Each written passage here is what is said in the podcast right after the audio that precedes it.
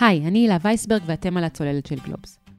דמיינו מצב שבו בוקר אחד אתם נכנסים לפיד הפייסבוק שלכם ואין יותר חדשות. החבר ההוא בילה בסוף שבוע בצפון, החברה ההיא התחתנה, והחבר מבית הספר שלא פגשתם 15 שנה, בדיוק החליף עבודה.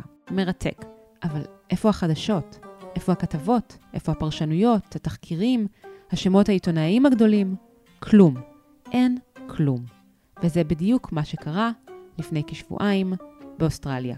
הפייסבוק של האוסטרלים התרוקן בבת אחת מחדשות. This is Australia. You want to do business here? You work according to our rules. And that's a reasonable proposition. We're happy to listen to them on, on the technical issues of this, just like we listened to Google and came to a sensible arrangement. זה היה ראש הממשלה של אוסטרליה, סקוט מוריסון, שסירב להתקפל בפני הענק הפייסבוקי. וזה הצליח לו. כעבור כמה ימים, החדשות חזרו לפייסבוק. אבל למה בכלל החלה המלחמה הזו בין פייסבוק לאוסטרליה, והיכן עוד ראינו מלחמות דומות? מה הקשר לעוד ענקית אינטרנט אחת, גוגל? והאם גם פה בישראל אנחנו עלולים להתעורר בוקר אחד ולגלות שהחדשות שלנו נעלמו מהפיד? וגם, מה צפוי לקרות מכאן ואילך בעולם כולו ובישראל במערכה שבה עומדת מצד אחד העיתונות הכתובה דלת התקציב, ומצד שני המונופולים הגדולים של האינטרנט, עם משאבים וכוח כמעט בלתי מוגבלים. כדי להבין את כל אלה נשוחח היום עם אסף אוני, כתב גלובס מעבר לים. היי אסף. היי לה. אז בואו נתחיל מלהבין מה קורה בשנים האחרונות בכל העולם בגזרת העיתונות המסורתית, כלומר העיתונות המודפסת, שבה גם אנחנו עובדים, שבסופו של דבר הביא לקרב הזה שראינו החודש באוסטרליה. מה שאנחנו רואים בשני העשורים האחרונים זה בעצם ירידה גם בהכנסות וגם בתפוצה של העיתונות המודפסת, ירידה גם בכוח שלה. Mm-hmm. זה התחיל לפני שני עשורים, העיתונים עשו את הטעות הקרדינלית, את החטא הקדמון של פתיחת כל התוכן בחינם, כי הם חשבו שהאינטרנט יביא להם עסקים, ולמעשה הם ראו איך למעשה האינטרנט גוזל מהם עסקים.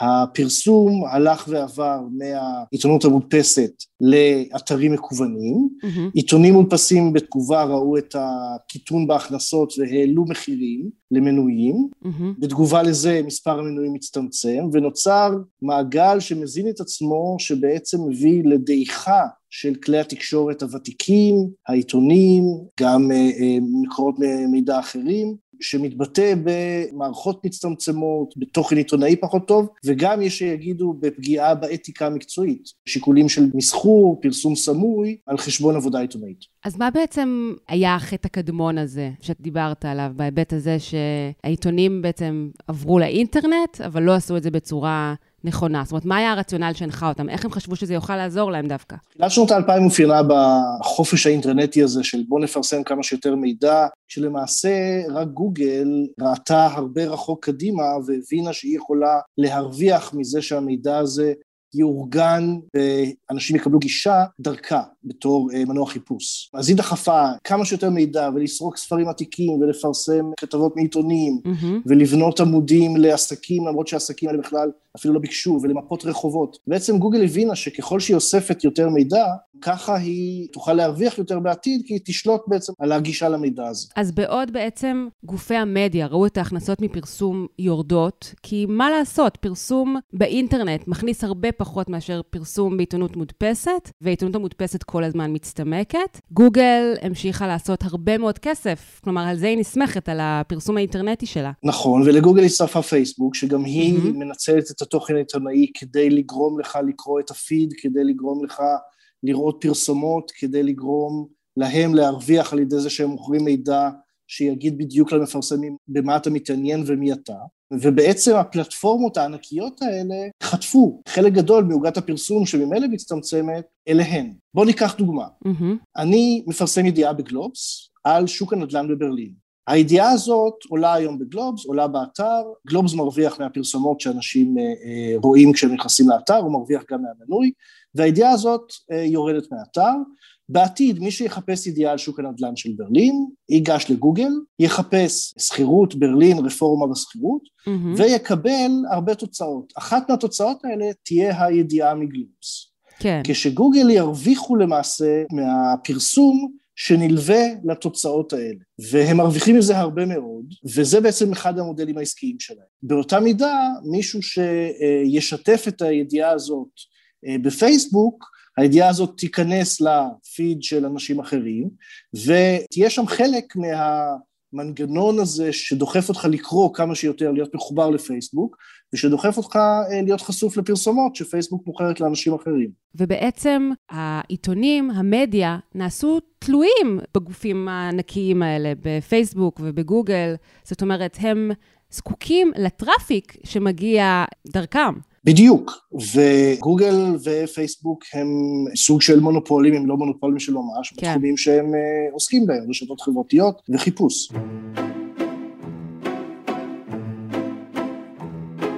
אז בעצם מי יותר חזק ממי בסיפור הזה? העיתונים מגוגל או גוגל מעיתונים? או יותר נכון, מי יותר זקוק למי?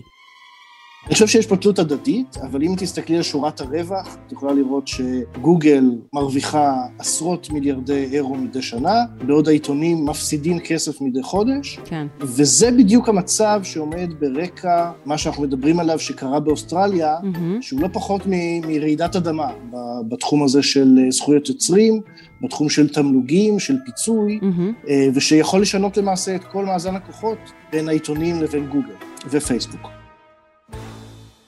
לפני שניכנס לעובי הקורה אה, לגבי אוסטרליה, בעצם כבר לפני שנתיים מתרחשת גם רעידת אדמה, אולי לא בסדר הגודל הזה, אבל גם מכובדת, באירופה.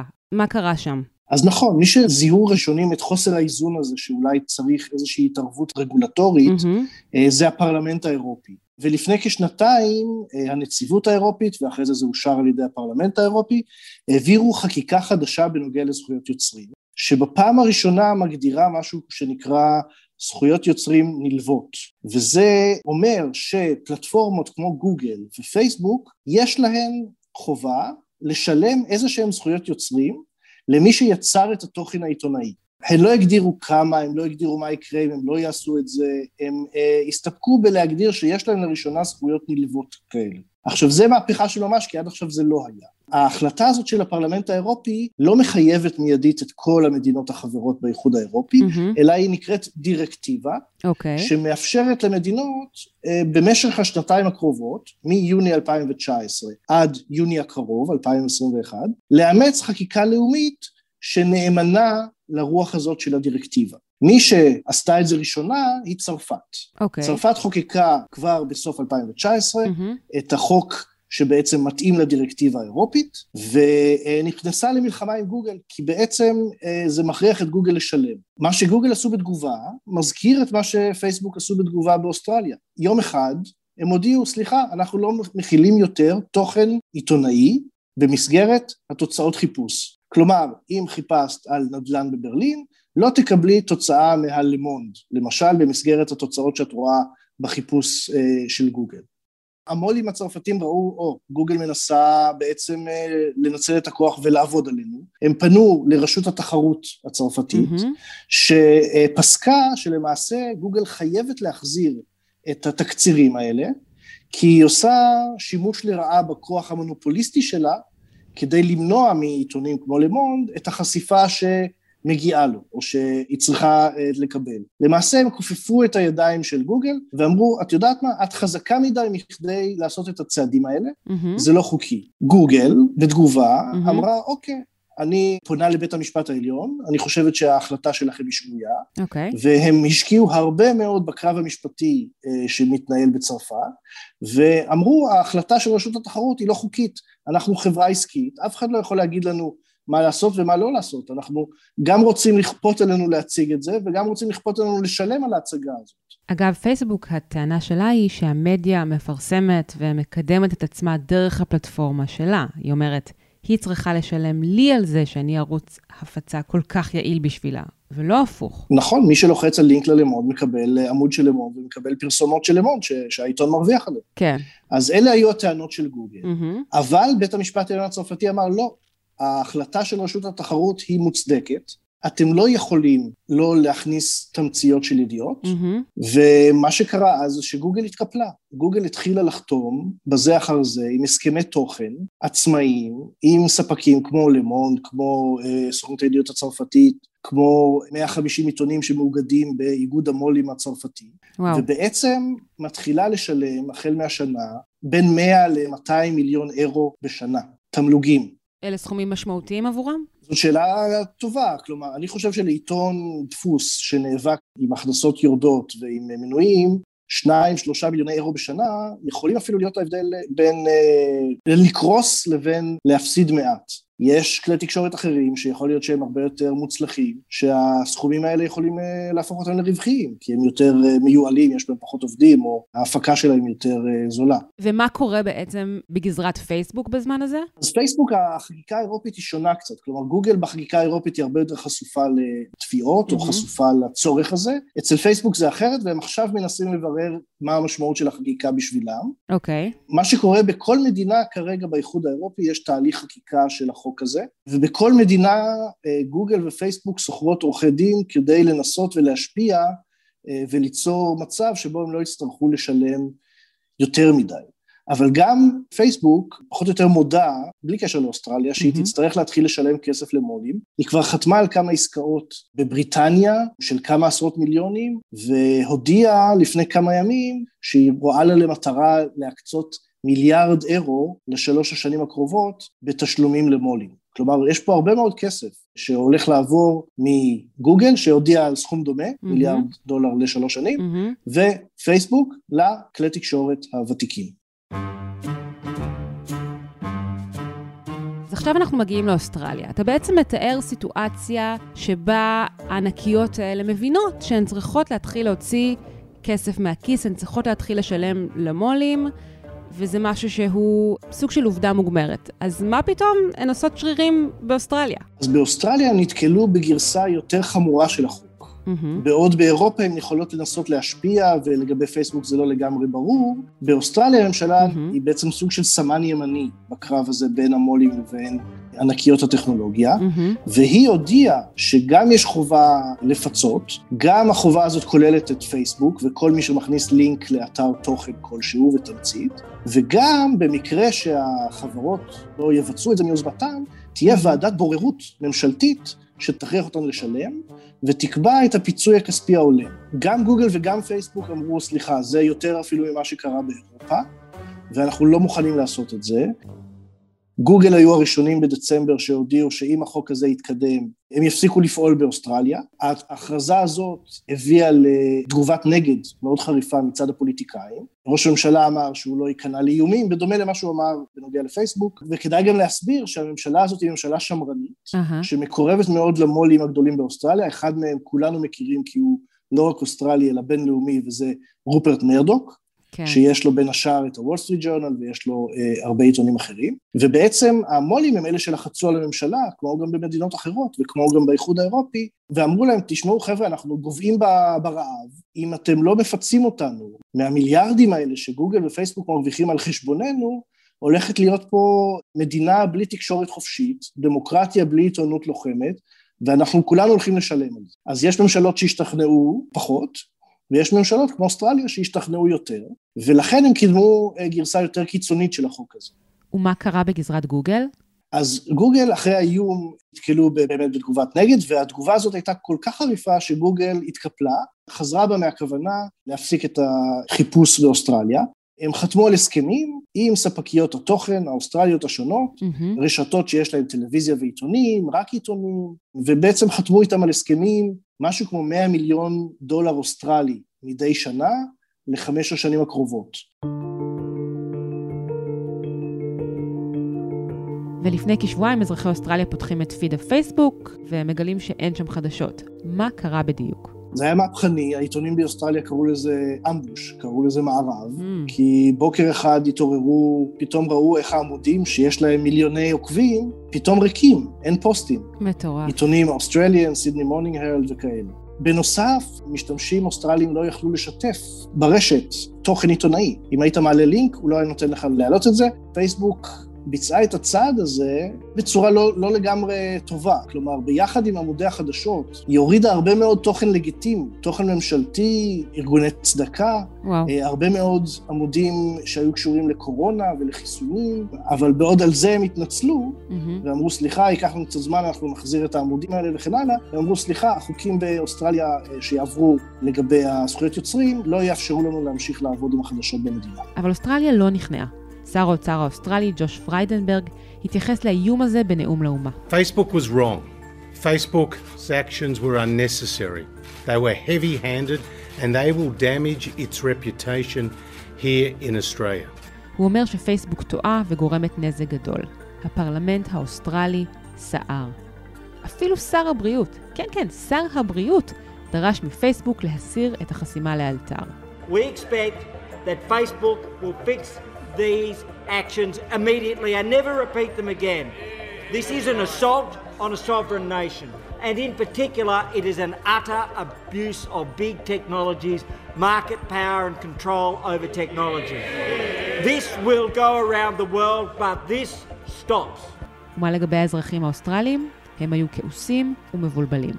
זו למשל ז'קלין קלארק, שסיפרה באחרונה על תחושותיה לחדשות CNBC. I think Facebook banning news is terrible actually. Um, I do use Facebook, it seems to be a catch-all, um, and I can get all of my news in the one spot, so it will really impact me. אז פייסבוק בהתחלה מגלה חוזקה, ואז מה? ואז מתקפלת. אחרי זמן קצר בלבד, ראש הממשלה האוסטרלי הודיע שפייסבוק שבה לשולחן הדיונים, ובתחילת השבוע שעבר, פייסבוק מודיעה, הסכמנו לחוק החדש בתמורה לפשרה מצד הממשלה האוסטרלית. בפשרה הזאת יש לה חלק לא מאוד מהותי שהוא אה, הודעה מראש, הממשלה האוסטרלית התחייבה להודיע מראש חודש לחברות או פייסבוק או גוגל אם היא רואה שהן אה, מפרות את החוק החדש mm. ולתת להן עוד חודשיים לנהל משא ומתן עם כלי התקשורת על פיצוי הולם. החלק השני שהוא לא לגמרי ברור הוא שהממשלה יכולה לפתור גם את גוגל וגם את פייסבוק מהחוק החדש ומהבוררות ומהכל אם היא מראה שהם יצרו מספיק הסכמי תוכן בילטרליים מול כלי התקשורת השונים, באופן שהופך את החוק ואת הבוררות ללא הכרחיים. שזה בעצם המודל שגוגל עושים בצרפת, זה המודל שהם התחילו לעשות באוסטרליה, וזה המודל כנראה שפייסבוק צפויים לאמץ באוסטרליה. אני תוהה לגבי מנהיגים של מדינות שונות. ישנן מדינות רבות שכיום הולכות לכיוון של חתימה על הסכמים מול הענקיות האלה, צרפת, גרמניה, דנמרק ועוד אחרות. המנהיגים שתמכו באוסטרלים, הם לא חששו? זאת אומרת, הם לא הרגישו שהם עומדים פה מול ענקיות שהם תלויים בהן, שהן מחזיקות בכוח רב מדי? אני חושב שאנחנו רואים סוג של נסיגה בכוח של חברות ענק כאלה כמו פייסבוק, גוגל, טוויטר, ואפילו סוג של התפכחות, נגיד מצד טוויטר לגבי ההשפעה שלה על הדמוקרטיה האמריקאית, העובדה שהתחילה לצנזר ציטוטים של נשיא מכהן. הדברים האלה מראים שהרגולטורים מתחילים להבין שצריך לצמצם את הכוח של הענקיות האלה.